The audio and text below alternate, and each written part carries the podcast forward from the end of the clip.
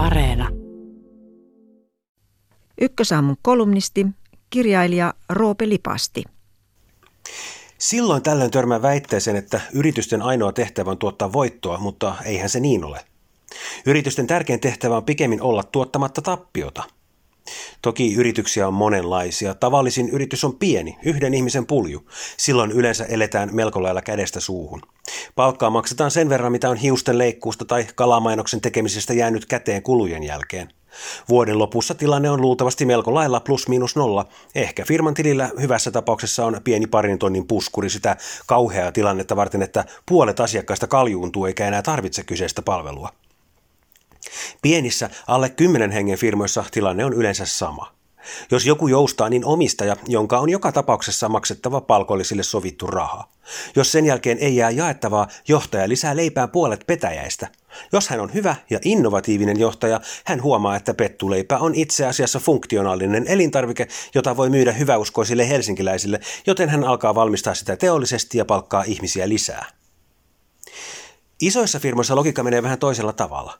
Jos firma on listattu eri pörssiyritys, sen omistajilla ei enää ole kosketuspintaa itse tuotantoon, mistä syystä heille on useimmiten kohtuullisen yhdentekevää, kuinka asiat firmassa hoidetaan, kunhan he saavat siitä mahdollisimman suuren siivun. Jos omien osakkeiden arvo vaikka kaksinkertaistuu vuodessa, niin sijoittaja hyrisee tyytyväisyyttä. Jos arvonnousu on saatu aikaan sillä, että henkilökunnan sisäelimistä on syöty puolet, mikäli pieni kärjestys sallitaan, niin ei hän siitä suuremmin yleensä pahastu. Mutta ei näissäkään firmoissa voiton tai ainakaan suuren voiton tekeminen ole mikään lakisääteinen pakko, vaan lähtee osakkeenomistajien toiveesta saada sijoituksensa tuottamaan. Oma merkillisyytensä ovat julkisen sektorin firmat. Eli kaupunki päättää perustaa vaikka siivousfirman hoitamaan omien tilojensa siivousta tai keittolan paistelemaan virkamiesten päivittäisiä viinileikkeitä. Kaupungin tarkoituksena on tällöin, että se säästäisi kustannuksissa, että kun siivotaan firman kautta, salit, luokat ja eteiset tulevat kuin ihmeen kaupalla entistä puhtaimmiksi entistä halvemmalla – eikä siinäkään vielä kaikki. Yleensä kaupunginhallitus keksi, että oikeastaan se siivousfirma voisi tuottaa saman tien voittoa. Näin kaupunki voisi ottaa ne voitot ja ostaa niillä siltarumpuja, jotta äänestäjät olisivat tyytyväisiä ja edustajat valittaisiin uudelleen tehtävänsä, jota he niin kovasti arvostavat.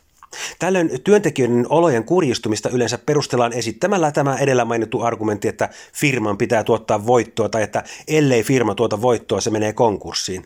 Näinhän ei suinkaan ole.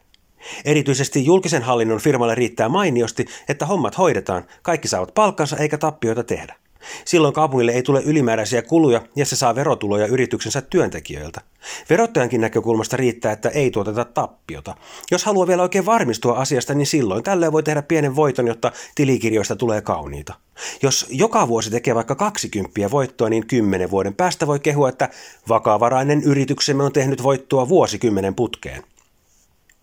Ajatus, että yrityksen pitää tuottaa voittoa on toki sinänsä järkevä ja kannatettava, mutta siinä helposti unohtuu, että voiton tahkoaminen ei ole yrityksen ainoa tehtävä ja funktio. Yritys antaa myös työtä työntekijöilleen, luo hyvinvointia ja tekee kivoja härpäkkeitä, joita ihmiset tarvitsevat tai ainakin haluavat.